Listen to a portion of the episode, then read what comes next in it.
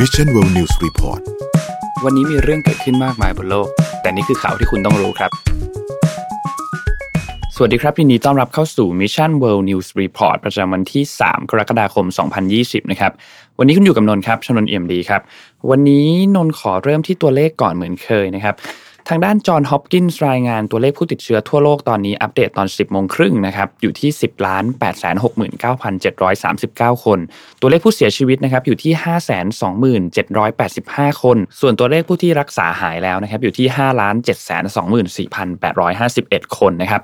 ไปดูในไทยบ้างครับ ในไทยนะครับวันนี้สบครายงานพบผู้ติดเชื้อเพิ่มเติม 1 คนนะครับเป็นผู้ที่เดินทางกลับมาจากต่างประเทศอยู่ในสเตทควอนตีนะครับผู้ป่วยสะสมตอนนี้อยู่ที่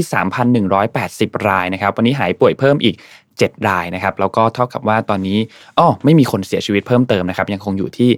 58 คนนะครับถือเป็นวันที่ 39 ติดกันแล้วที่เราไม่พบผู้ป่วยในประเทศเพิ่มเติมนะครับหัวข้อข่าวในวันนี้นะครับมีทั้งหมด 5 เรื่องครับอันแรกเนี่ยมาคุยเรื่องของว่าทำไม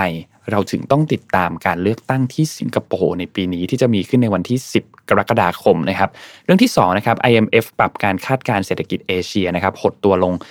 1.6%เรื่องที่3นะครับ Beyond Meat นะครับตัวเนื้อ plant based นะครับได้มีการวางขายแล้วที่จีนนะครับแล้วก็เรื่องที่ 4 รัสเซียนะครับที่มีการลงประชามตินะครับผลการลงประชามติ แล้วก็เรื่องสุดท้ายนะครับเป็นอัปเดตเรื่องของฮ่องกงกันให้ฟังนิดหนึ่งครับ เราไปที่เรื่องแรกกันก่อนครับ เรื่องแรกนะครับ 5 เหตุผลนะครับว่าทำไมเราถึงต้องติดตามเศรษฐกิจ แล้วก็การเลือกตั้งของสิงคโปร์ภายในปีนี้นะครับ คืออย่างนี้ครับ ทางด้าน CNBC เนี่ยเขาได้เขียนบทความหนึ่งขึ้นมานะครับ การเลือกตั้งของสิงคโปร์เนี่ยจะมีขึ้นในวันที่ 10 กรกฎาคมที่จะถึงนี้นะครับ หลังจากที่ทางนายกรัฐมนตรีเนี่ยได้ยื่นขอไปทางประธานาธิบดีให้มีการยุบสภานะครับ ซึ่งประธานาธิบดีก็ตอบรับคำเสนอนั้นนะครับ การยุบสภาก็เลยมีขึ้นแล้วก็จัดการเลือกตั้งขึ้นหลังจากนั้นนะครับ โดยการเลือกตั้งในครั้งนี้เนี่ยจะนับว่าเป็นการเลือกตั้งที่อีกครั้งหนึ่งที่เกิดขึ้นในช่วงของการระบาดของโคโรนาไวรัสแบบนี้ ทีนี้ 5 เหตุผลเนี่ยมันมีอะไรบ้างนะครับ คือต้องบอกก่อนว่าการเลือกตั้งที่สิงคโปร์เนี่ยตั้งแต่สิงคโปร์เป็นอิสระนะครับ ตอนนั้นเนี่ยไม่เคยมีใครชนะพรรคของ PAP เลยหรือว่า People Action Party นะครับซึ่งก็เป็นพรรคของทางลีเซียลุงเนี่ยแหละครับไม่เคยมีใครชนะเลยนะครับ ทีนี้ให้เหตุผลมันมีเรื่องนี้ครับ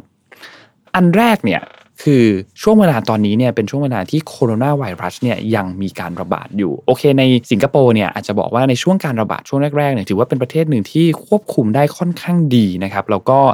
ทำการจัดการสื่อสารกับประชาชน สื่อสารกับหลาย ๆ ฝ่ายเนี่ยค่อนข้างเข้าใจประชาชนเข้าใจว่าสถานการณ์ตอนนี้เป็นยังไง รัฐบาลมีแผนที่จะรับมือยังไง ค่อนข้างเข้าใจกันอย่างชัดเจน แต่ว่า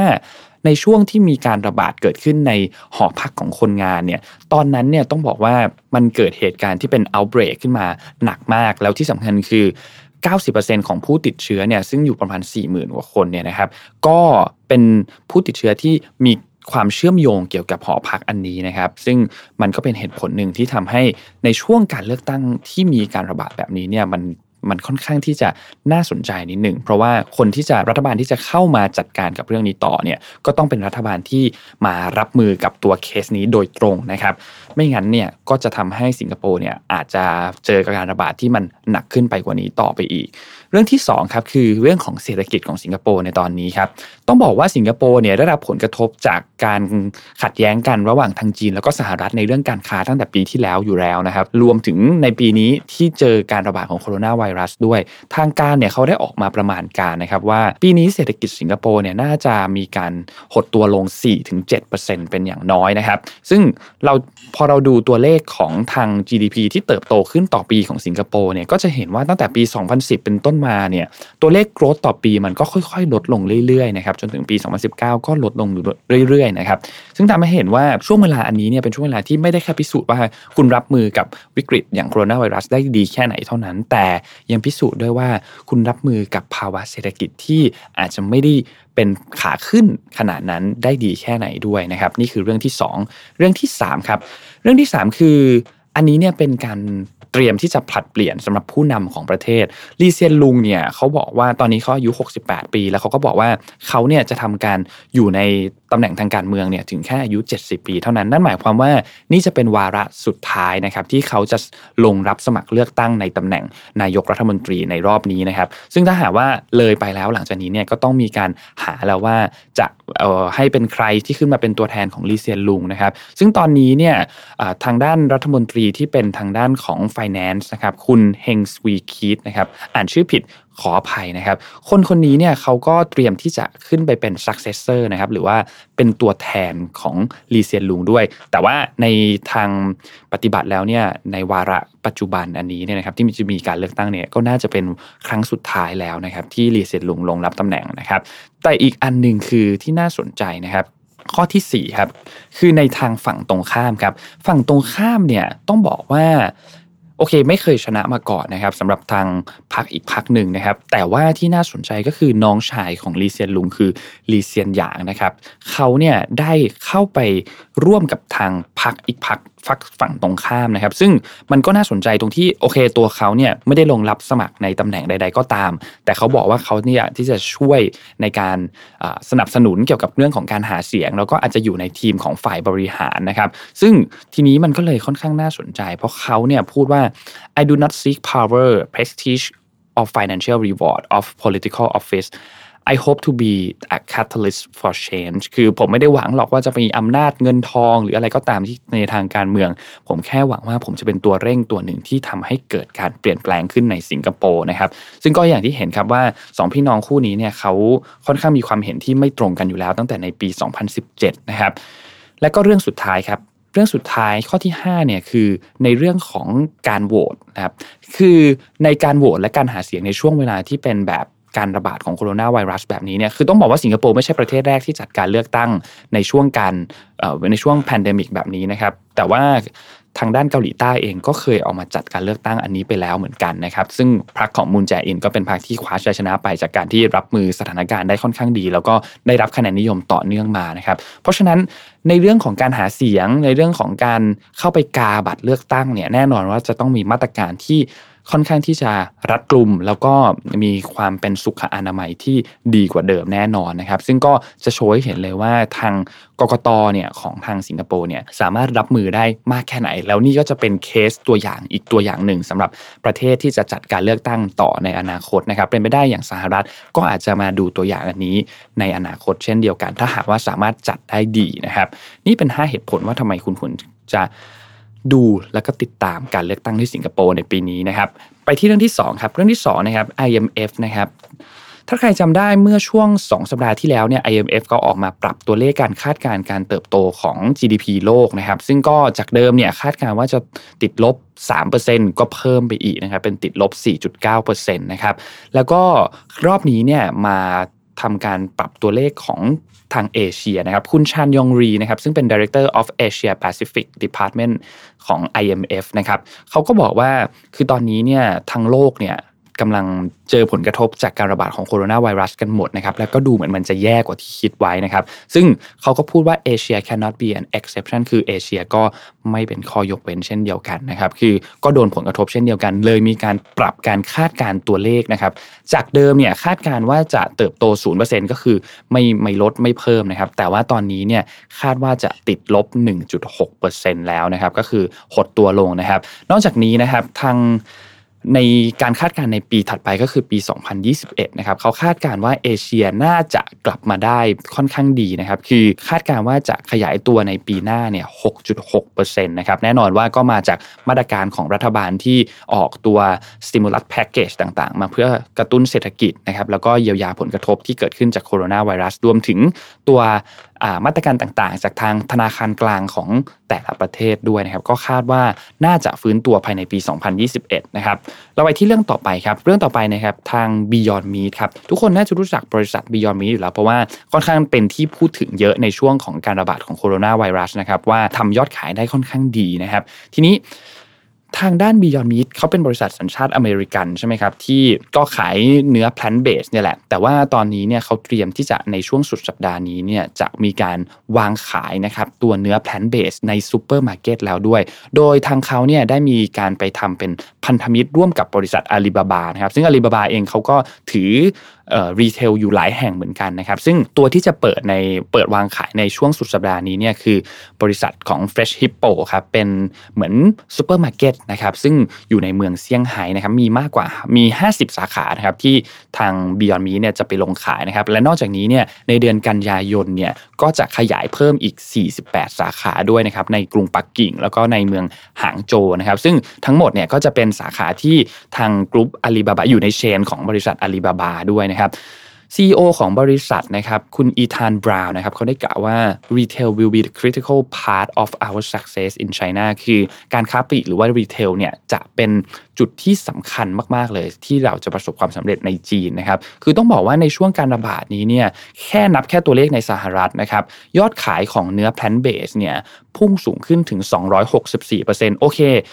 เหตุผลหนึ่งมันอาจจะมาเพราะว่าตัวเนื้อสัตว์ที่มาจากบริษัท Tyson Foods ที่เจอปัญหาพบคนงานติดเชื้อเนี่ยทำให้กำลังการผลิตเนื้อสัตว์เนี่ยมันหายไปประมาณเกือบเกือบสามสิบเปอร์เซ็นต์นะครับอันนั้นก็เป็นส่วนหนึ่งที่ทำให้เนื้อ plant based เนี่ยยอดขายดีขึ้นด้วยแต่อย่างไรก็ตาม ตัวธุรกิจอันนี้เองก็เป็นธุรกิจของโลกอนาคตเช่นเดียวกันนะครับที่ เราก็เห็นแล้วว่าเข้าไปในหลาย ๆ ร้านอาหารมากขึ้น ไม่ว่าจะเป็นตั้งแต่ร้านอาหารระดับที่เป็นฟาสต์ฟู้ดหรือแบบไฟดิเนิ่งก็เริ่มมีเมนูที่เกี่ยวกับเรื่องของตัว plant based meat เนี่ยให้เห็นด้วยแล้วนะครับ ไปที่เรื่องถัดไปครับ เรื่องถัดไปนะครับเป็นเรื่องของทางรัสเซียครับอย่างที่ทุกคนทราบครับว่ารัสเซียเนี่ยมีการลงประชามตินะครับเป็นเวลา 1 สัปดาห์ด้วยกันนะครับในหัวข้อเรื่องของการแก้ไขรัฐธรรมนูญนะครับตัวรัฐธรรมนูญฉบับนี้เนี่ยต้องบอกว่ามีการใช้มาเป็นเวลาหลายปีแล้ว มากกว่า 20 ปีนะครับ ก็เลยมีการปรับ แต่ว่าหัวข้อที่สำคัญมันคือหัวข้อที่ว่าเขาจะมีการเซตซีโร่วาระทางตำแหน่งทางการเมืองนะครับ ซึ่งแน่นอนว่ารวมถึงตำแหน่งประธานาธิบดีด้วยนะครับถ้าหากว่าตัวการลงเสียงประชามติอันนี้ผ่านเนี่ยมันมีความเป็นไปได้ที่วลาดิเมียร์ปูตินนะครับที่จะสิ้นสุดวาระตำแหน่งอันปัจจุบันเนี่ยในปี 2024 เนี่ยจะสามารถดำรงตำแหน่งต่อไปได้อีก 12 ปีก็คืออีก 2 วาระนะครับถ้าหากว่าได้รับเลือกนะครับจนถึงเท่ากับว่า ดำรงตำแหน่งได้จนถึงปี 2036 นะครับ แล้วก็จะทำให้ตัวเขาเนี่ยตอนนั้นเนี่ยอายุ 83 ปีพอดีนะครับ ซึ่งตอนนี้เนี่ยการนับคะแนนเนี่ยนะครับก็ยังไม่แล้วเสร็จนะครับ แต่ว่านับไปได้เกิน 80%แล้วนะครับ แล้วก็พบว่ามีมากกว่า 75%ที่โหวตเห็นด้วยนะครับ ซึ่งคาดว่าผลก็น่าจะผ่านอยู่แล้วนะครับสำหรับการแก้ไขรัฐธรรมนูญตัวนี้นะครับ ที่มีประชาชนมาลงประชามตินะครับ ซึ่งแน่นอนว่าทางฝ่ายค้านเองเขาก็ไม่ค่อยเห็นด้วยอยู่แล้วนะครับ เพราะว่า การแก้ไขรัฐธรรมนูญอันนี้เนี่ยดูเหมือนจะทำให้ปูตินเนี่ยดำรงตำแหน่งการเป็นประธานาธิบดีต่อไปเรื่อยๆ ตลอดชีวิตนะครับ แต่ว่าปูตินเองก็เขาก็บอกว่าเขาก็พยายามที่จะหาตัวแทนมาอยู่ตลอดนะครับ แต่ว่าก็ต้องรอดูกันต่อไปนะครับสำหรับรัสเซียว่าเรื่องนี้จะเป็นยังไงกันต่อนะครับ เพราะว่าผู้นำของรัสเซียคนนี้เนี่ยก็ต้องบอกว่าเป็นคนที่ค่อนข้างน่าเกรงขาเหมือนกันนะครับสำหรับวลาดิเมียร์ปูตินนะครับ แต่อย่างไรก็ตามผลร้อยเปอร์เซ็นต์เนี่ยน่าจะออกมาอีกไม่กี่วันถัดจากนี้นะครับแต่นนคิดว่าน่าจะไม่มีการเปลี่ยนแปลงผลไปแล้วนะครับ หมายถึงว่าตัวคะแนนจริง ๆ ยังไม่ออก แต่ว่ายังไงก็ตามผลน่าจะเป็นผ่านแล้วก็มีการแก้ไขรัฐธรรมนูญต่อเนื่องในอนาคตอย่างแน่นอน ไปที่เรื่องสุดท้ายครับคือเรื่องฮ่องกงครับเรื่องฮ่องกงเนี่ยเมื่อวานนี้เนี่ยมีหลายประเทศนะครับที่ออกมาตรการต่างๆ เพิ่มเติมขึ้นมานะครับ เช่น อย่างสหรัฐเนี่ยเมื่อวานนี้ทางด้านสภาคองเกรสนะครับก็มีการผ่านกฎหมายอันหนึ่งนะครับที่ผ่านร่างกฎหมายอันหนึ่งนะครับที่เป็นร่างกฎหมายการคว่ำบาตร ทางด้านธนาคารที่มีการทำธุรกรรมกับเจ้าหน้าที่จีนนะครับ คือรายละเอียดมันเป็นอย่างนี้ครับ ทางด้านสภาคองเกรสเนี่ยเขาได้มีมติเอกฉันนะครับว่าร่างกฎหมายอันดังกล่าวเนี่ยถ้าหากว่าธนาคารใดก็ตามที่ทำธุรกรรมกับเจ้าหน้าที่จีนที่ สนับสนุนตัวกฎหมายความมั่นคงแห่งชาติในฮ่องกงนะครับ ซึ่งก็ถือว่าเป็นการที่จะทำให้สิทธิเสรีภาพของชาวฮ่องกงเนี่ยมันหายไปนะครับ ถ้าเป็นแบบนั้นเนี่ยก็จะมีโทษลงโทษนะครับ ซึ่งก็แน่นอนว่าทำให้สถานการณ์ระหว่างจีน แล้วก็สหรัฐยิ่งแย่ลงไปอีกนะครับ นอกจากนี้เรื่องของตัวการระงับสถานะพิเศษของฮ่องกงเนี่ยก็มีการเริ่มไปแล้วนะครับ ทั้งกระทรวงการต่างประเทศ แล้วก็กระทรวงการพาณิชย์เองก็มีมาตรการต่างๆ เริ่มมาเพิ่มเติมไปแล้วด้วย แล้วก็ในอนาคตคาดว่าจะมีอีกด้วยนะครับล่าสุดทางจีนเนี่ยก็ออกมาตอบโต้เรื่องนี้แล้วนะครับ ทางจีนนะครับคุณเช่าหลี่เจี้ยนนะครับ ซึ่งเป็นทางด้านโฆษกของกระทรวงการต่างประเทศนะครับเขาก็ออกมาบอกนะครับว่าทางจีนเนี่ยเตรียมพร้อมนะครับ แล้วก็ถ้าหากว่าทางสหรัฐยังไม่หยุดเกี่ยวกับเรื่องนี้เนี่ยไม่หยุดเข้ามายุ่งเกี่ยวกับเรื่องของการเมืองภายในประเทศเนี่ยนะครับเขาก็จีนก็เตรียมตัวที่จะมี ตัวมาตรการที่จะตอบโต้เรื่องนี้เหมือนกันนะครับ และไม่ใช่แค่นั้นครับ อีกเรื่องหนึ่งก็คือเรื่องของทางสหราชอาณาจักรด้วยนะครับ สหราชอาณาจักรเนี่ยเมื่อวานนี้ทางด้านนายกรัฐมนตรีบอริสจอห์นสันเนี่ยได้พูดถึงตัวพาสปอร์ตอันหนึ่งก็คือพาสปอร์ตตัว BNO นะครับตัว British National Overseas Status นะครับซึ่งพาสปอร์ตตัวนี้เนี่ยคนฮ่องกงถืออยู่แล้วเนี่ยประมาณ 350,000 คนนะครับแล้วก็มีแนวโน้มอีกประมาณ2ล้าน6แสนคนที่สามารถที่จะขอตัวพาสปอร์ตอันนี้ได้ ซึ่งพาสปอร์ตอันนี้เนี่ยมีถ้าจากเดิมเนี่ยเขายืดระยะเวลาให้จาก 6 เดือนนะครับ สามารถเข้ามาพักแล้วก็ทำงานอยู่ที่สหราชอาณาจักรได้ แต่ว่าอันนี้ขยายต่อเพิ่มให้อีกนะครับเป็น 5 ปีนะครับ และหลังจากนั้นเนี่ยก็จะสามารถมีสิทธิ์ที่จะยื่นขอตัว สิทธิความเป็นพลเมืองของสหราชอาณาจักรต่อเนื่องไปได้ด้วยนะครับ ซึ่งตัวนี้เนี่ยก็เลยเป็นจุดที่ก่อให้เกิดว่าเฮ้ยทำไมสหรัฐอเมริกาถึงออกมาสนับสนุนฮ่องกงแบบนี้ทางจีนก็เริ่มไม่พอใจ แล้วก็เตรียมที่จะมีมาตรการตอบโต้เช่นเดียวกันนะครับ ซึ่งเรื่องนี้ดูเหมือนจะไม่จบง่ายๆนะครับ แล้วก็น่าจะต้องติดตามกันต่อ โดยเฉพาะในช่วงวันหยุดอันนี้นะครับ ช่วงวันหยุดเสาร์อาทิตย์อันนี้เนี่ยต้องบอกเลยว่าเป็นช่วงเวลาที่ค่อนข้างดูเหมือนจะเป็นจุดชนวนสำคัญเลย เพราะว่าอย่างที่ทุกคนเห็นครับว่าในช่วงปีที่แล้วที่เขามีการชุมนุมกันเนี่ยเขาชุมนุมกันเฉพาะในช่วงวันหยุดเท่านั้นนะครับ เพราะฉะนั้นในช่วงวันหยุดเสาร์อาทิตย์แบบนี้เนี่ยน่าจะมีการชุมนุมเกิดขึ้นอีกครั้งหนึ่ง อย่างแน่นอนนะครับ ต้องติดตามดูว่ามันจะเกิดอะไรขึ้น อย่างล่าสุดในวันที่1เนี่ยเองก็มีคนโดนจับไปแล้วอย่างน้อย 300 คนนะครับจากการที่ละเมิดตัวกฎหมายความมั่นคง ที่มีการเพิ่งมีการบังคับใช้เป็นวันแรกเลยนะครับ เพราะฉะนั้นในเสาร์อาทิตย์อันนี้เนี่ยน่าติดตามกันว่าสถานการณ์จะเป็นยังไงนะครับ นี่คือทั้งหมดของ Mission World News Report ในวันนี้นะครับ เดี๋ยวพรุ่งนี้มีข่าววันเสาร์เกี่ยวกับเรื่องของสิ่งแวดล้อมอีกวันหนึ่งนะครับ แล้วพบกันใหม่วันพรุ่งนี้ครับ สวัสดีครับ Mission World News Report